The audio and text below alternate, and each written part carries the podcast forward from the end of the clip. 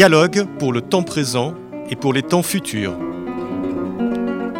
Une émission de Marc Wielinski, tous les dimanches de 13h à 14h sur RCJ. Où va notre monde? Comment mieux le comprendre? Que puis-je faire pour l'améliorer? Que m'est-il permis d'espérer? À la recherche de l'autre temps avec Daniel Siboni.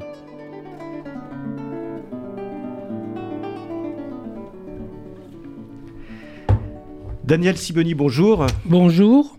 Euh, vous êtes un petit peu un habitué ici de, Radio RCJ.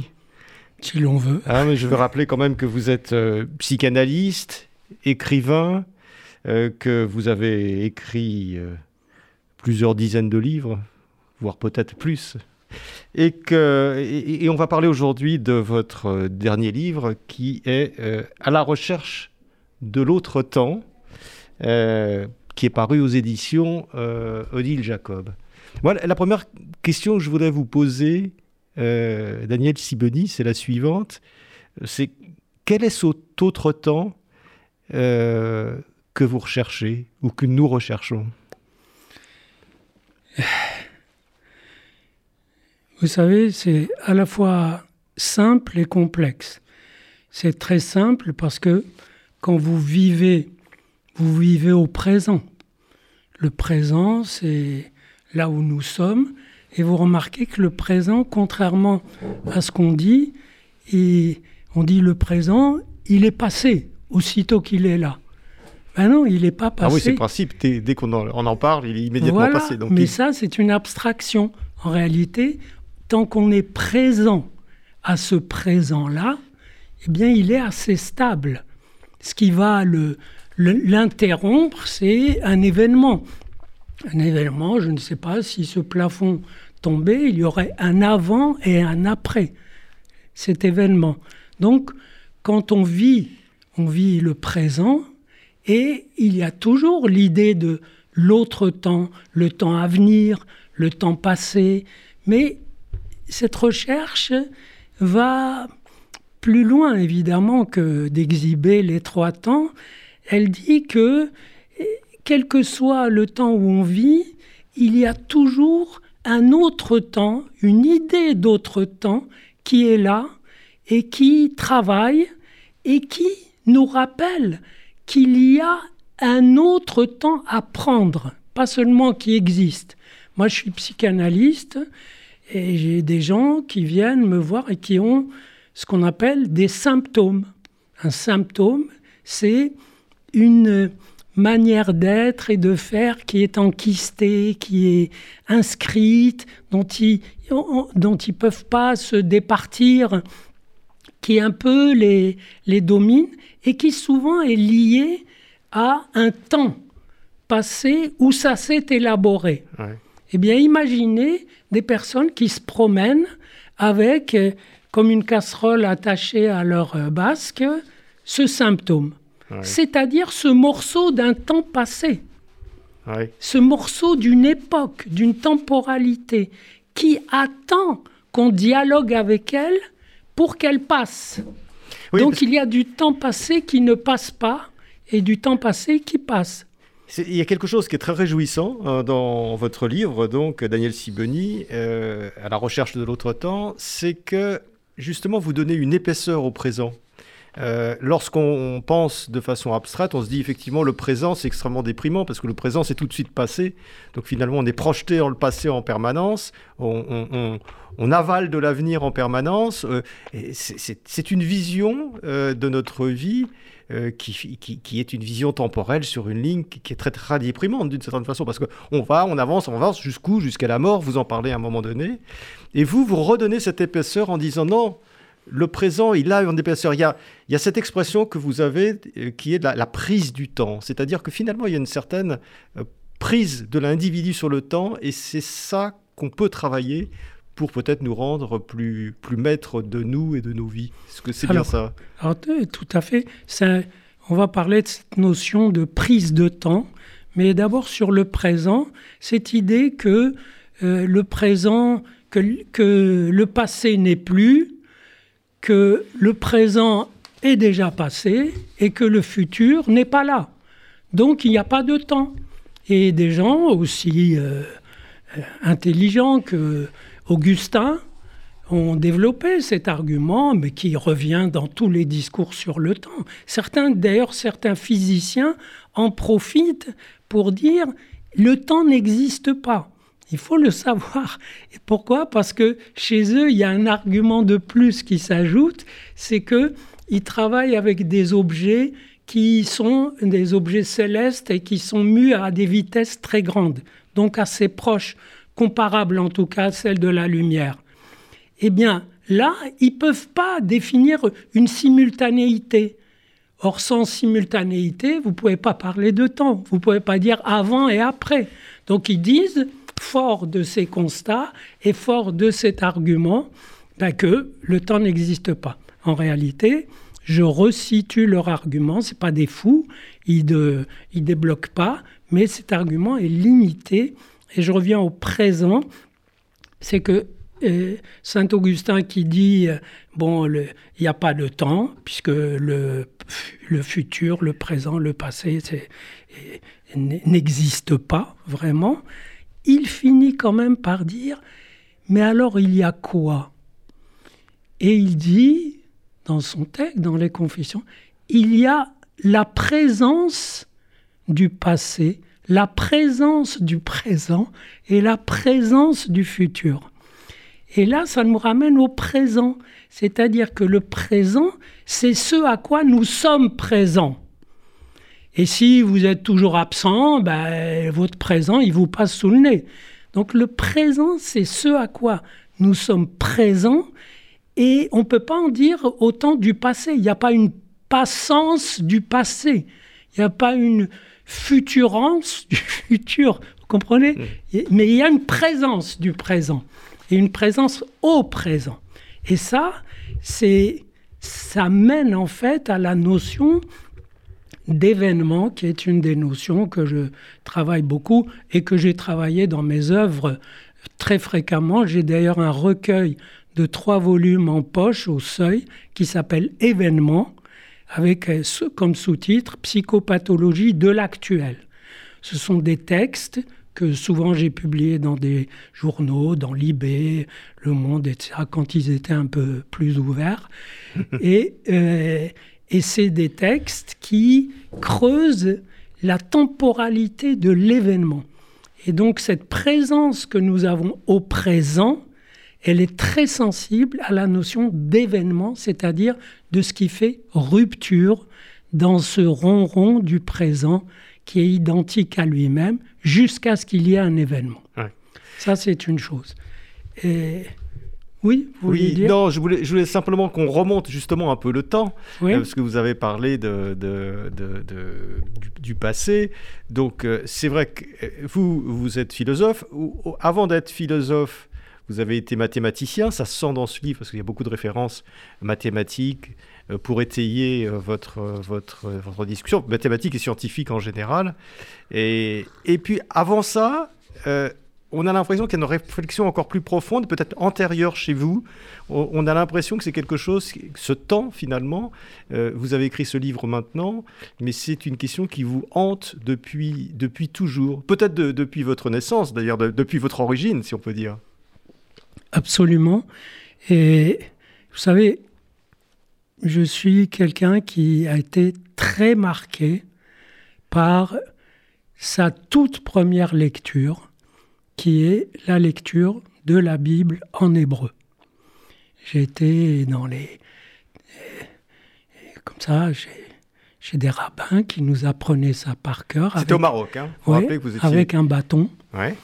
Et si on n'avait pas euh, su par cœur un, un texte qu'on devait mémoriser, ça allait mal.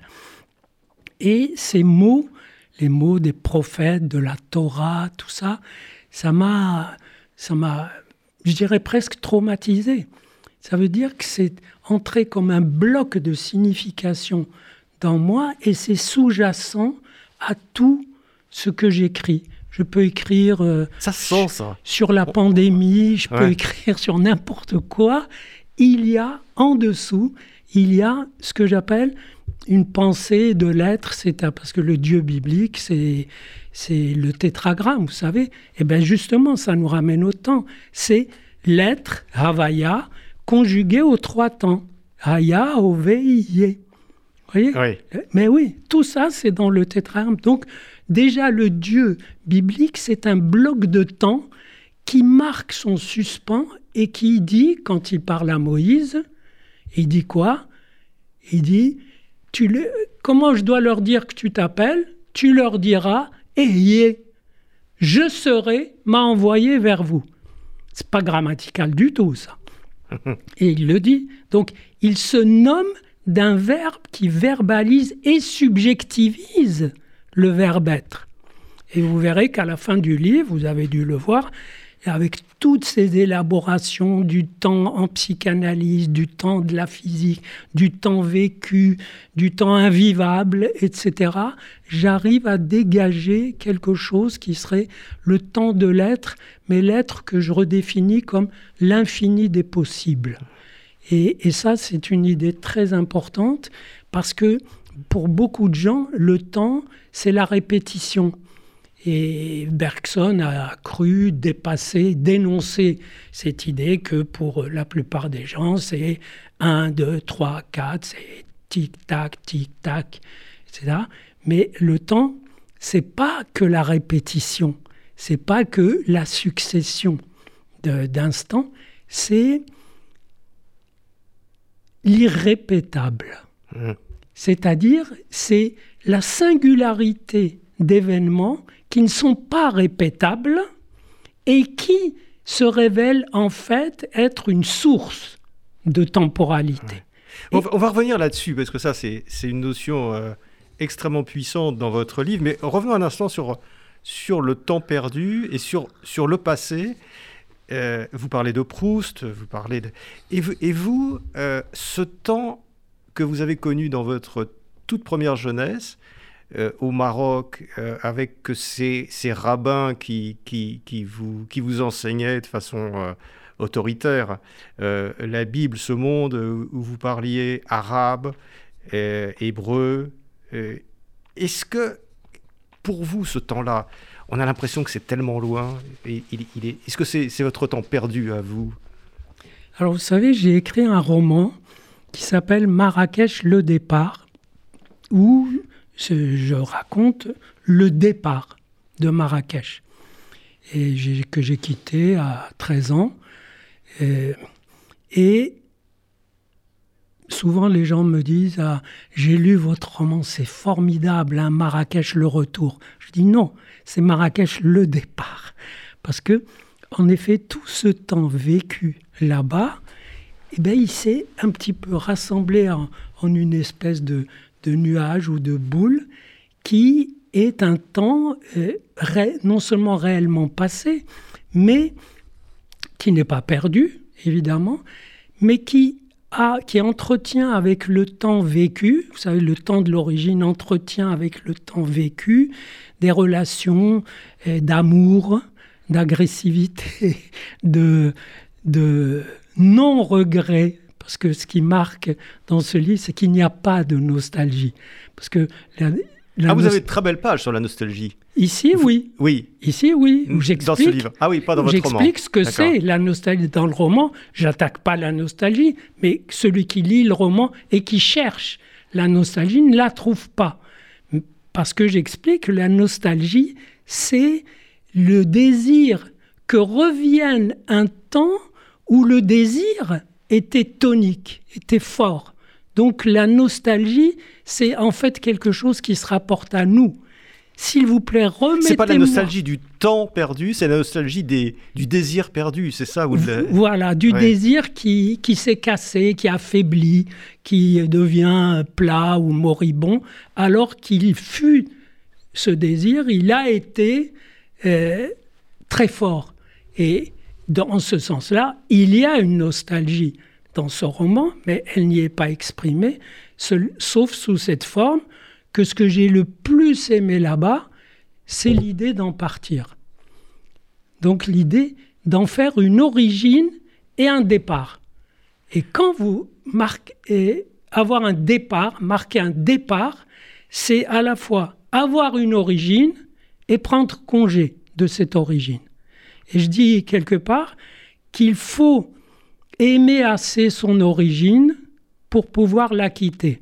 Mais est-ce que ça veut dire que vous n'êtes que vous n'avez aucune nostalgie? Parce que la, nostalgie, euh, elle a aussi une certaine, euh, une certaine puissance, elle a aussi une certaine force artistique. Enfin bon, Proust, etc. Mais combien de combien d'artistes ont travaillé sur cette nostalgie? Mais la nostalgie est restée en moi comme un moteur de retour qui, qui travaille tout le temps. Vous voyez, c'est-à-dire que je, vous le savez très bien que prenez les rituels juifs, par exemple les fêtes, vous fêtez Purim et ça vous donne la nostalgie des Purim, du Purim d'il y a dix ans où il s'est passé ceci. Mais c'est fait pour ça. Exactement. C'est-à-dire que en réalité, le, moteur de la nostalgie, on l'a de toute façon. Ce qui ne veut pas dire que j'aimerais me retrouver il y a dix ans dans ce pourim-là. Ça veut dire que ce pourim d'il y a dix ans m'a laissé une, un turbo, une, une poussée de retour qui, est, qui, elle, anime ma temporalité actuelle. Et c'est ça qui vous rend le temps actuel vivant c'est tout le potentiel des retours qu'il inclut en silence et que c'est à vous de faire travailler. Souvent, moi j'ai été chercheur en mathématiques et vous savez, pour euh, quand vous êtes euh, dans la recherche, vous, vous cherchez d'abord à prendre contact avec le corpus euh, mathématique, vous prenez contact, ça veut dire qu'il y a un petit dialogue qui marche bien, vous trouvez quelque chose, mais après vous avez vous constituez comme un noyau d'amour, donc un désir d'y revenir et de creuser, de mieux comprendre, comme si vous aviez une partenaire et vous la connaissez et la reconnaissez de mieux en mieux. Et ça, c'est un processus temporel qui est dans lequel vous trouvez l'idée du retour et l'idée même d'une nostalgie utopique. Ah, si je pouvais démontrer ceci, et vous, et vous dites une idée qui paraît un peu folle, et si en plus vous arrivez à la démontrer, là c'est le top, parce que ça veut dire que vous êtes arrivé à un, petit bout de terre promise. Mais les petits bouts de terre promise, il y en a plein hum. dans votre terre. Hum. Alors, euh, euh, on va revenir au présent, euh, Daniel Siboni, parce que je le disais, vous nous invitez à reprendre possession de notre temps, de notre temporalité. Et, et, par exemple, avec, lorsqu'on, lorsqu'on vous lit ou lorsqu'on vous écoute, il y a un certain nombre de, d'expressions de, tous les jours euh, qui, qui sont, par exemple, gagner du temps, perdre du temps, prendre son temps, euh, avoir du temps, enfin, etc. Et que vous remettez complètement en perspective parce que souvent, elles sont le symptôme d'une euh, finalement d'une non d'une non capacité à, à, prendre son temps à prendre son temps en main quoi d'une certaine façon à, créer sa propre temporalité à partir d'un certain nombre d'événements comme vous dites d'origine je voudrais que vous nous expliquiez ça parce que je trouve ça c'est très très fort. Alors vous avez raison c'est un point très et ceux qui courent après le temps ceux qui et en avoir plus ou regrettent de ne pas en avoir davantage, etc. Et ils ont souvent une perception, une sensibilité, une conception du temps de l'ordre de l'avoir. Avoir. En psychanalyse, on dirait ils ont une conception. On a une certaine quantité. Euh, voilà, Une conception. J'ai à la banque voilà. tant de temps. conception presque monétaire. Monétaire, voilà. voilà. Eh bien, et et tout le livre tend doucement, doucement, page après page, à arriver à une conception de, qui serait du niveau de l'être. Alors je m'explique. Qu'est-ce que c'est prendre le temps? Pour moi, je le redéfinis à ma façon. prendre le temps ou une prise de temps, c'est ce qui se passe quand vous marquez une origine, ça commence, et que vous vous mettez à compter.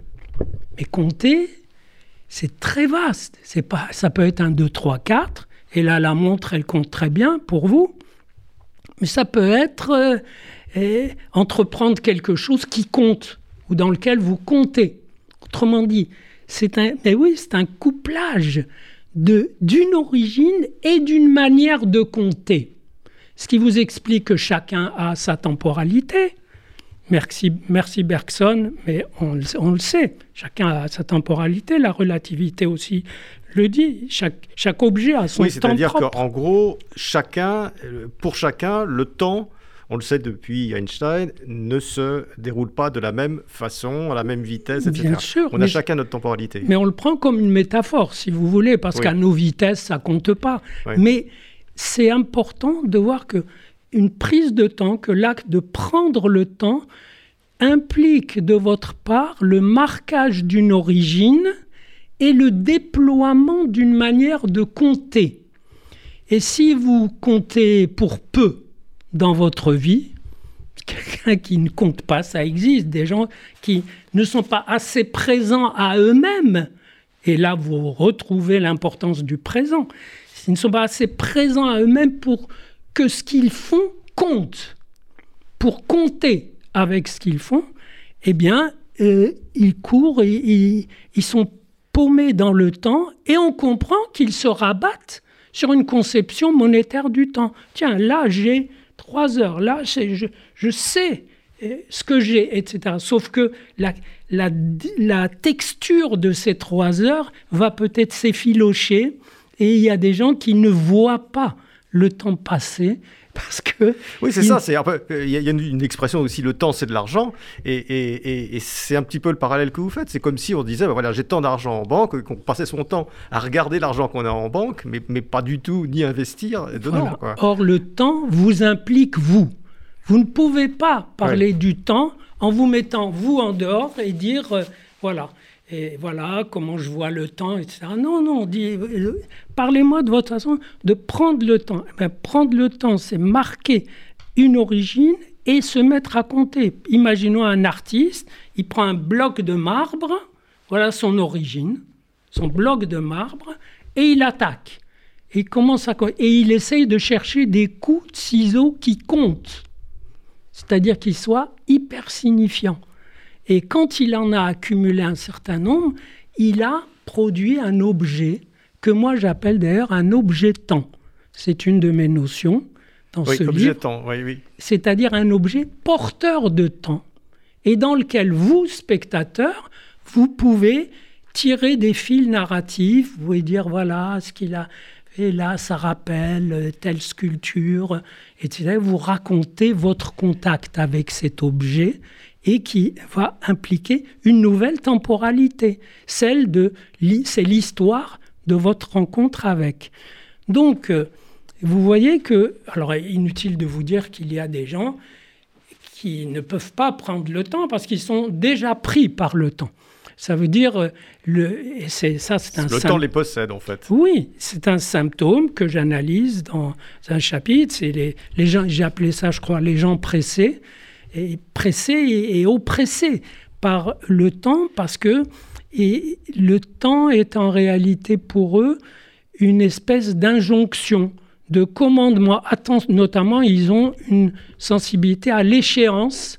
Ils inventent même des échéances pour euh, être pressés, parce que sinon, ils sentent pas le temps. Oui, mais ça, Daniel Siboni, euh, dans la vie, euh, on n'a pas toujours le choix. Je veux dire qu'il faut euh, voilà, prendre les transports, aller chercher les enfants à la crèche, revenir, faire à manger. Il faut, voilà, il faut retourner au travail, ne pas louper le train, etc. Donc, c'est pas, pas uniquement l'individu qui, qui, qui se prend je dirais, dans les mailles du temps, dans les filets du temps, qui s'oublient dans le temps. C'est aussi parce que nous avons autour de nous un temps contraint.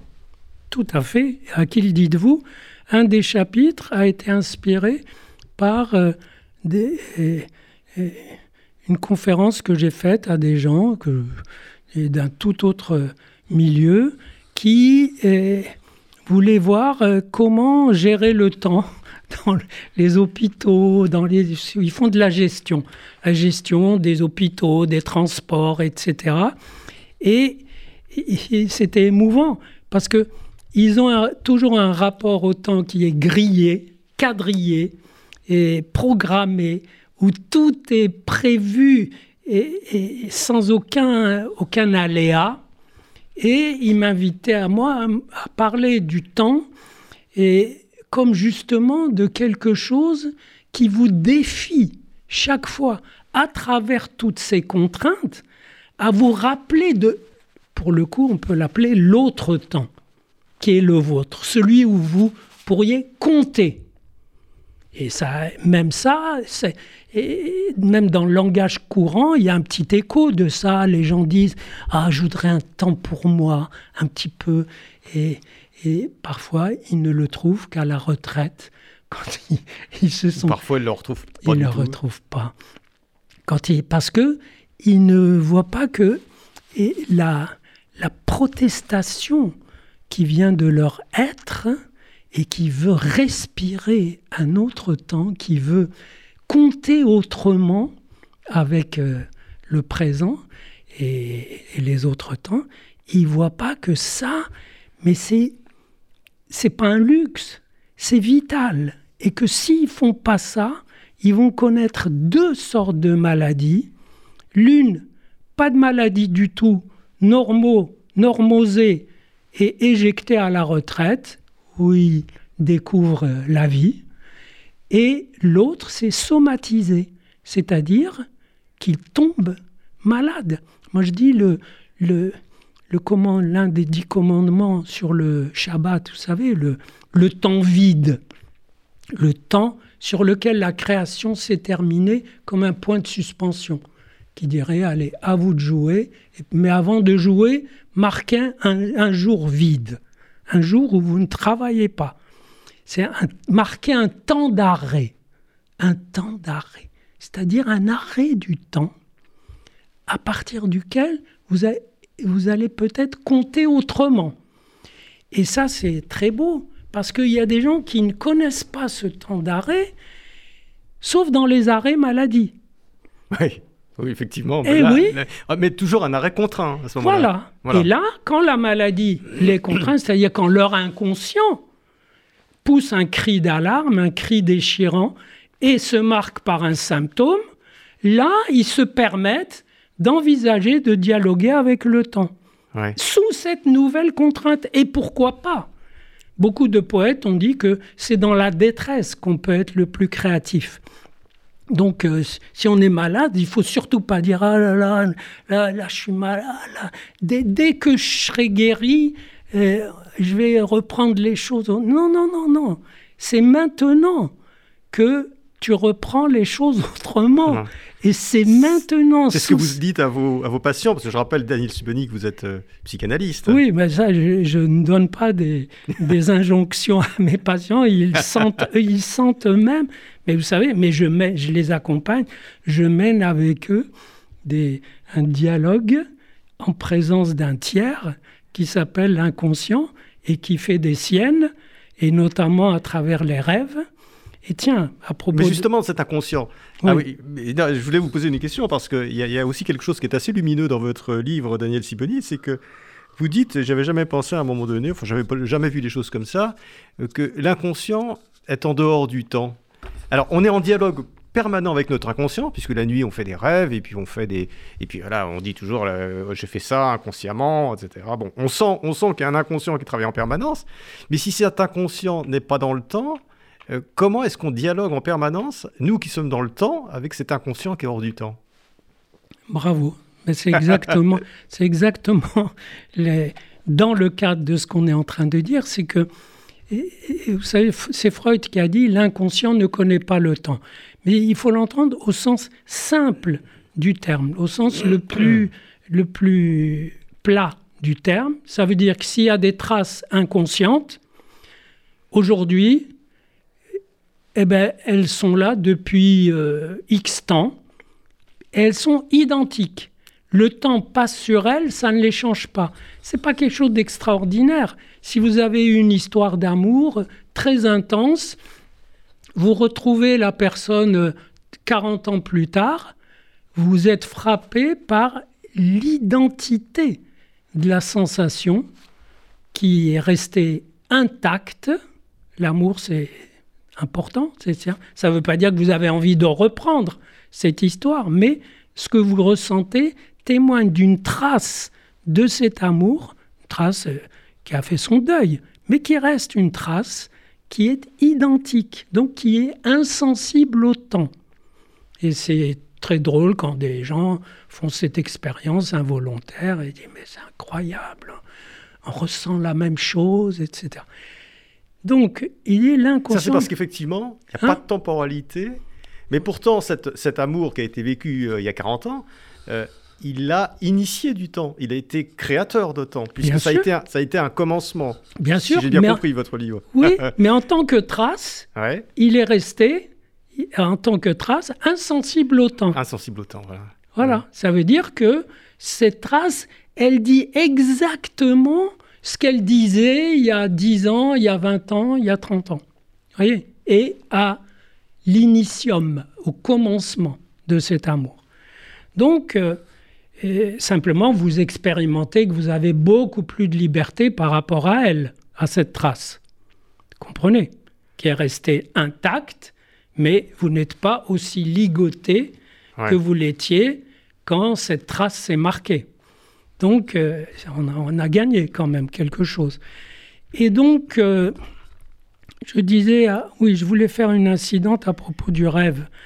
Et, oui, le rêve, bien sûr, ça donne accès à l'inconscient, à quelque chose qui, qui conserve les traces, mais ce qui compte, c'est pas ces traces, c'est l'aller-retour que vous faites, c'est-à-dire vous allez les chercher, en rêve et vous revenez. C'est donc la fabrication du rêve et son interprétation. Et moi, je m'émerveille souvent, j'adore les rêves et j'adore les interpréter parce que ça facilite beaucoup le travail de l'analyse. Imaginez quelqu'un qui est en deuil d'un être très cher et comment est-ce qu'il va? Alors il a perdu l'être cher, c'est un choc, c'est un trauma. Mais l'amour de cet être cher, il l'a toujours. Qu'est-ce qu'il va faire avec ça? Ça, ça le travaille, ça le, ça le torture, à des moments précis où il se rappelle des instants vécus, des moments heureux avec l'être perdu. Et là, il y a des rêves qui élaborent ces choses-là et quand on les interprète, on voit que la personne est en train de dialoguer avec son inconscient, avec ses traces inconscientes, pour libérer du temps, pour libérer son temps de ses captures dans des traces qui ne bougent pas, qui sont des traces de perte. Voilà. Donc en ce sens, on peut dire qu'un traumatisme ou un symptôme, c'est un trou de temps ou un trou noir, comme dans la physique, un trou de temps. Et les trous noirs en physique, c'est fascinant. Parce que. D'ailleurs, les, les, gens qui sont dépressifs disent souvent j'ai l'impression d'être dans un trou noir. Voilà. Donc, c'est-à-dire que c'est là que le, temps s'abîme à ce moment-là. Une capture du temps. Et il faut aller le chercher. Il faut aller dialoguer avec ça, séduire ce trou pour qu'il laisse, il laisse apparaître euh, quelques petits éclats lumineux, et à partir de là, vous arrivez à y, apporter suffisamment de lumière pour commencer une autre histoire. Curieusement, je, viens de parler de lumière. Un des, un des éléments du texte biblique que j'ai retrouvé avec plaisir quand j'écrivais ce livre, et qui n'était pas dans mon esprit au début, c'est le récit de la Genèse. Je vous ai parlé de la prise de temps comme marquage d'une origine et puis déploiement d'une manière de compter. D'accord? Le récit de la Genèse, qu'est-ce qu'il fait? Il dit soit la lumière, tac, il y a un jet lumineux, ce qui revient à dire voyons un peu, voyons ce qui se passe, ce qui peut se passer, et aussitôt, premier, acte, quel est le premier acte? Ben C'est de compter. Il dit, il, la lumière s'est atténuée, c'était le soir, puis la lumière a rebondi, c'était le matin, jour 1. Puis il se passe des choses, jour 2. Chaque fois il dit, et lui, ce fut le soir, ce fut le matin. Ça, veut dire il y a une évolution. La lumière est tombée et la lumière a ressurgi. Jour 3, jour 4, jour... qu'est-ce que c'est? C'est une prise de temps. Hmm. Ça veut dire que les scribes qui ont, fait, qui ont écrit ça, ils ont dit, ben, ils savaient très bien que le monde n'a pas commencé il y a 5700 et quelques. Ce qu'ils voulaient dire, c'est, mes bons amis, il y a 5700 et quelques, quelque chose s'est passé qui a signifié ce message. À partir de maintenant, ça va compter. Et on s'est mis à compter et à écrire après coup des événements qu'on n'a pas vécus, mais qui se sont transmis, etc. Mais c'est une prise de temps magistrale, divine, sublime, suivie d'un conte qui lui-même se ramifie. Chers amis, comptez, essayez de compter de façon intéressante dans vos vies, dans vos rituels, dans vos, dans vos pensées. Dites des choses qui comptent, et à partir de ce moment-là, quand vous lisez l'histoire ou quand vous vous informez, ben, qu'est-ce que vous faites? Vous prenez des instants où tel et tel génie, auteur, a dit des choses qui comptent. Et vous commencez... Compte pour vous? Qui, qui comptent pour vous. C'est toujours subjectif. Et qui ont compté pour d'autres. Oui. Eh oui, ce n'est pas qu'un tête-à-tête entre vous et lui. Et Aristote, vous dialoguez pas avec lui, vous dialoguez avec le fait qu'il a rayonné sur beaucoup. Maïmonide aussi, des, des gens comme ça. Donc, et, et là, on en, on en, viendrait à une notion que malheureusement, je n'ai pas assez développé dans ce livre, mais dans une réédition, je compte euh, développer, c'est la question de l'instant. J'en parle, mais l'instant, c'est quelque chose de... C'est un grain du temps, mais qui est très paradoxal, parce que l'instant, c'est, on l'imagine comme un point, mais c'est pas un point, c'est tout un espace, c'est toute une grosse bulle où peuvent se passer mille choses, mais c'est cet instant-là. Et le problème, c'est que il vous invite à sortir aussi de cet instant. Sinon, cet instant sera fulgurant. Donc l'instant, il appelle son partenaire, et quel est le partenaire de l'instant? C'est la durée. Et la prise de temps, on y revient, c'est le marquage d'un instant et d'une durée. Oui, d'ailleurs, euh, vous, par exemple, vous avez la sortie d'Égypte, ça c'est une vraie prise de temps aussi. Mhm. C'est-à-dire un moment marquant à partir duquel on va... On va voilà. Et dans notre vie personnelle aussi, si on réfléchit bien, et ça, votre livre nous invite à y réfléchir, euh, on peut retrouver des événements comme des origines où on a marqué le temps et à partir de lequel on s'est mis compte. Et on a l'impression qu'il y a c'est l'impression que j'ai en livre, c'est qu'on a un certain nombre d'événements comme ça qui ont chacun initié une espèce d'horloge ou un chronomètre ou quelque chose comme ça. Et que tous ces, tous ces temps, on les vit en parallèle. Et, c'est mon impression, ça a été en lisant votre livre, c'est que non seulement notre temps n'est pas, mon temps n'est pas le vôtre, euh, n'est pas le temps de la terre, n'est pas le temps des fleuves, n'est pas le temps de, etc. Mais qu'en plus, à l'intérieur de nous, on a plein de temps différents. Exactement. Et là, ça vous amène tout doucement à l'idée des fibres et de l'autre temps. C'est-à-dire que vous êtes fibré par des, des, fibres qui ont pour racine ces événements-là. Voyez, chacun de ces événements qui ont compté, il est marqué comme un temps, et il y a toutes sortes de choses qui s'y rattachent, des histoires. Vous êtes habité par des histoires hétérogènes, pas par la même... Dites par les fibres, c'est-à-dire qu'à chaque fois, il y a des, espèces de filaments qui nous suivent en permanence. Voilà. C'est ça, et qui s'originent sur tel ou tel euh, événement. Voilà. Ce qui fait que, en réalité, Si maintenant vous réexaminez le temps un petit peu du dehors, bien que ce soit impossible, parce que c'est vrai, quand on envisage le temps du dehors, vous ne pouvez rien en dire. c'est très frappant. Vous êtes devant le vide. Et de très bons auteurs l'ont dit. Bah, Augustin, pour euh, le reciter, il dit le temps. Euh, quand on, on, me demande ce que c'est, je sais rien dire, mais quand je me retrouve avec moi-même. C'était votre précurseur, parce que et dès que je le vis, je commence à comprendre. Je suis dedans jusqu'au cou. Voilà. Et donc, le, le, le temps, on, à la fois, on est dedans et dehors, mais que ce qui compte, c'est pas le temps, car on ne peut pas en dire grand-chose, c'est le rapport au temps. Vous comprenez? Tout comme euh, l'être, c'est l'infini des possibles, euh, bon, euh, très bien, mais c'est votre rapport au possible qui compte. Et il y a des gens que le possible effraie. Donc ils n'ont pas un rapport eh, créatif avec le possible.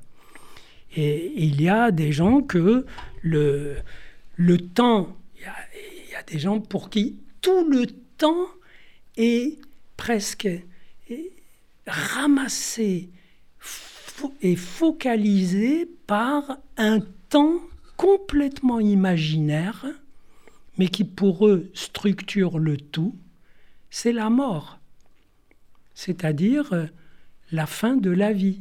Oui. Alors là, vous dites des choses aussi très très impressionnantes euh, sur la mort, c'est-à-dire que effectivement, quand quand on essaye de voir ce que c'est la mort d'un point de vue purement extérieur, temporel, etc., c'est la fin de la vie, c'est-à-dire qu'on est des êtres euh, vers la mort, euh, comme disait euh, Heidegger. Enfin, mhm. on est des êtres qui, qui, allons à la mort. Mhm. Ce qui est quand même une façon de se, de se concevoir extrêmement, extrêmement déprimante. Et, et, vous, vous avez une autre vision. Alors, je voudrais que vous en parliez un petit peu de, de, la, de, de ce que c'est que, de ce que, c'est que la mort. Ben justement, et, vous savez, je pensais à, quelqu'un qui était en train de faire son deuil, donc d'un, être cher, et qui s'est mis à, à rêvasser un petit peu, à dire c'est terrible, et il y a des moments qu'on ne reverra plus, qu'on ne revivra plus, puisqu'il est mort. Très bien. Et puis, ça glisse vers il y a des choses que je fais et qui, que j'aime bien et qu'un jour je ne referai plus. Je dis, pourquoi? Eh bien, je ne sais pas. Je ne les referai plus parce que je ne pourrai pas les faire. Je dis, oui, mais tant que vous pouvez les faire, vous pourrez les faire. Et puis, ça glisse vers, euh, en fait, j'ai peur de la mort. Et il s'imagine comment la mort. Mais vous savez que pendant des siècles, on imaginait la mort comme un être un peu cadavérique qui vient avec une faux et qui, qui, voilà, qui coupe. Et moi, je trouve que c'est dommage de personnifier la mort parce que on perd le contact avec elle. Ça devient un être totalement extérieur. Et, et quel rapport avec notre vie? Si ce n'est qu'à un moment qui a été décidé on ne sait pas où, elle vient, elle coupe. Or la mort, pour moi, c'est quelque chose de beaucoup plus simple, c'est quand vous avez fini de vivre. Ça veut dire quand réellement vous n'avez plus rien à vivre. Quand quelqu'un passe et, et vous dit Est-ce que tu aimerais qu'on fasse un petit voyage sur la côte? Et euh, qu'il y a un endroit que vous aimez, et vous dites non, non. Il vous propose, euh, je ne sais pas, de faire un petit dîner, vous dites non, non. Quand vous dites non à tout, quand vous dites non à tout, ça veut dire qu'il n'y a plus de possible pour vous. À ce moment-là, vous approchez de ce, de ce moment. C'est la vieillesse alors. Enfin, vous avez de très belles phrases euh, sur, sur le vieillissement. J'ai étudié, oui. J'ai la vieillesse, c'est ça, finalement. C'est peu à peu euh, de, de, commencer à renoncer, à dire non à un certain nombre de choses. Et justement, ça peut être. Y a, la vieillesse, ça existe, mais il y a des personnes qui vieillissent, mais qui gardent ce que j'appelle un point de jeunesse qui est indestructible. C'est leur désir de rester vivant leur désir bah Alors, il y a une petite contradiction. Absolument. Il y a une petite contradiction, parce que si, si, on, si on, vit bien avec un désir de rester vivant, et que d'un autre côté, la vieillesse, c'est une préparation à mourir, euh, on se prépare mal si on désire rester vivant. Enfin, vous voyez ce que je veux dire. Pourquoi voulez-vous vous préparer à quelque chose pourquoi vous, ça serait quoi se préparer à mourir? À diminuer vos forces de vie? Rassurez-vous, elles se diminuent toutes seules. Vous n'avez rien à préparer. Voilà, voilà un examen où vous pouvez vous présenter sans préparation. Vous serez reçu parce que ce qui, est, ce qui vous reçoit, c'est c'est pas l'autre, c'est l'extinction de votre vie. C'est que votre vie ne trouve plus rien à vivre. C'est presque logique. Si elle ne trouve plus rien à vivre, elle est morte. Et donc, de, ce point de vue-là, il n'y a pas à avoir peur de la mort. Ceux qui ont peur de la mort ont peur en fait de la vie. Et on le démontre très facilement. Quand on parle avec eux, on voit qu'ils ont peur. il y a, on parle d'une angoisse de mort, mais c'est dommage qu'on ne parle pas d'une angoisse de vie. Une angoisse de vie qui fait que les gens sont submergés par les possibles, par les temporalités fantastiques qui se présentent, et ils déguisent ça en peur de la mort. Dommage qu'on s'en rende. Vous vous rendez compte si on n'était pas mortel? L'encombrement que ça ferait? Et tous les étages ici seraient avec des kajibis d'ancêtres qui remuent tout doucement. Ce serait l'horreur. Donc, tous ces discours sur le regrettable de la mort, etc., ce sont des désirs de retour, des désirs de vie qui hésitent à s'actualiser, à se mettre en acte. Tu, as, tu aimerais que ça dure, ben voilà, ça dure en ce moment. Vas-y, essaye de compter avec cette durée. Vous, avez des, très belles phrases aussi, sur, enfin, des, très beaux passages. Hein. Je rappelle euh, votre livre À la recherche de l'autre temps, qui est un livre fait par. C'est des petites dissertations de quelques pages, euh, qui sont des, comme, des, des étincelles comme ça, qui vous ont inspiré. Euh, et, vous dites des choses sur l'art. on a parlé tout à l'heure de la sculpture comme objet temps qui, est créateur de temps. Euh, c'est vrai, par exemple, moi qui m'intéresse beaucoup à la musique, euh, j'ai été euh, aussi impressionné par, cette idée que quand vous prenez une symphonie, c'est une prise de temps finalement, puisque vous avez au début les principaux thèmes qui sont exposés, puis après ce sont développements, mais à l'infini, puisqu'une symphonie peut, se développer à l'infini. Et, ça, c'est une image aussi extrêmement, extrêmement puissante, je trouve, de ce que peut être l'art. Tout à fait.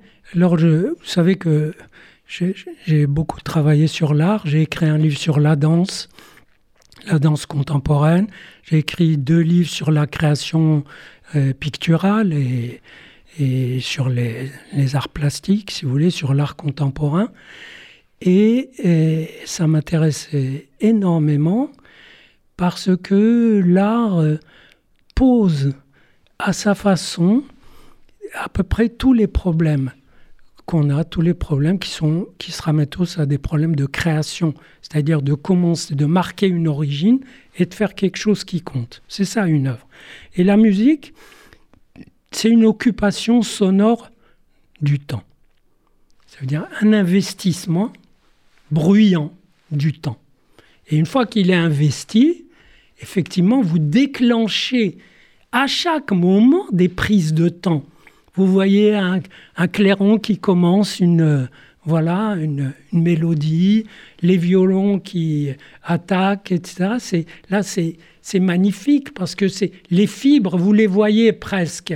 Et vous ramassez toute cette gerbe et vous pouvez la, la respirer à votre aise puisque ça, c'est, c'est reproductible et vous sentez que c'est une donation de temps. C'est vraiment un objet temps qui vous est donné et vous le sniffez, c'est mieux que beaucoup de drogue. Alors, Daniel Siboni, merci. Il nous reste deux minutes. J'aimerais que vous posiez une dernière question. Alors là, je ne m'adresse plus aux philosophes, euh, je, m'adresse vraiment aux, psychanalystes. J'aimerais que vous, vous, nous donniez un petit truc pratique. Vous donniez à nos auditeurs un petit truc pratique. Euh, on, a, bien intégré cette idée euh, de, la, prise de temps par la personne, enfin de, prendre en fait compte la maîtrise de ce temps, de le voir différemment, non pas comme quelque chose qui fuit, qui est le tempus fugit, euh, etc., mais comme quelque chose qui, justement, s'arrête et quelque chose sur, lequel on peut, qui a une certaine épaisseur. Qu'est-ce qu'on peut faire dans la vie quotidienne quand on est pris en permanence à droite, à gauche par des choses pour, pour se mettre à, redevenir un petit peu maître de, de son temps. Maître, oh là là.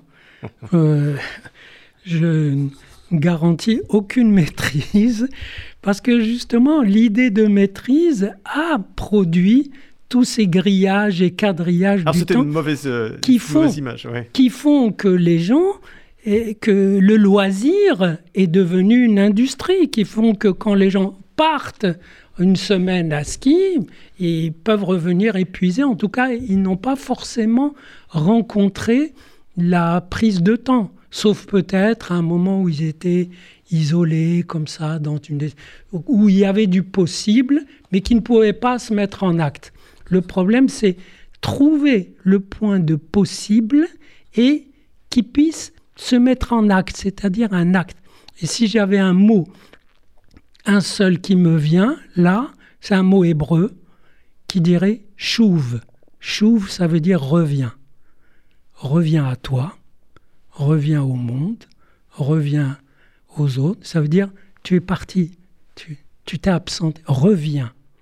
Marque un retour à to the point, à la question, à la question que tu as perdue de vue et qui est la vraie ressource de temps.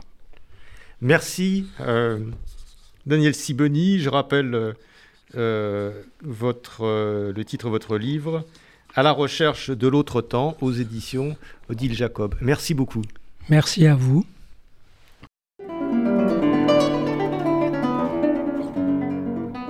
C'était Pile Poule, une émission de Marc Wielinski, que vous pouvez retrouver en podcast sur le site de Radio RCJ et sur les différentes plateformes, ainsi que sur YouTube. À dimanche prochain, 13h.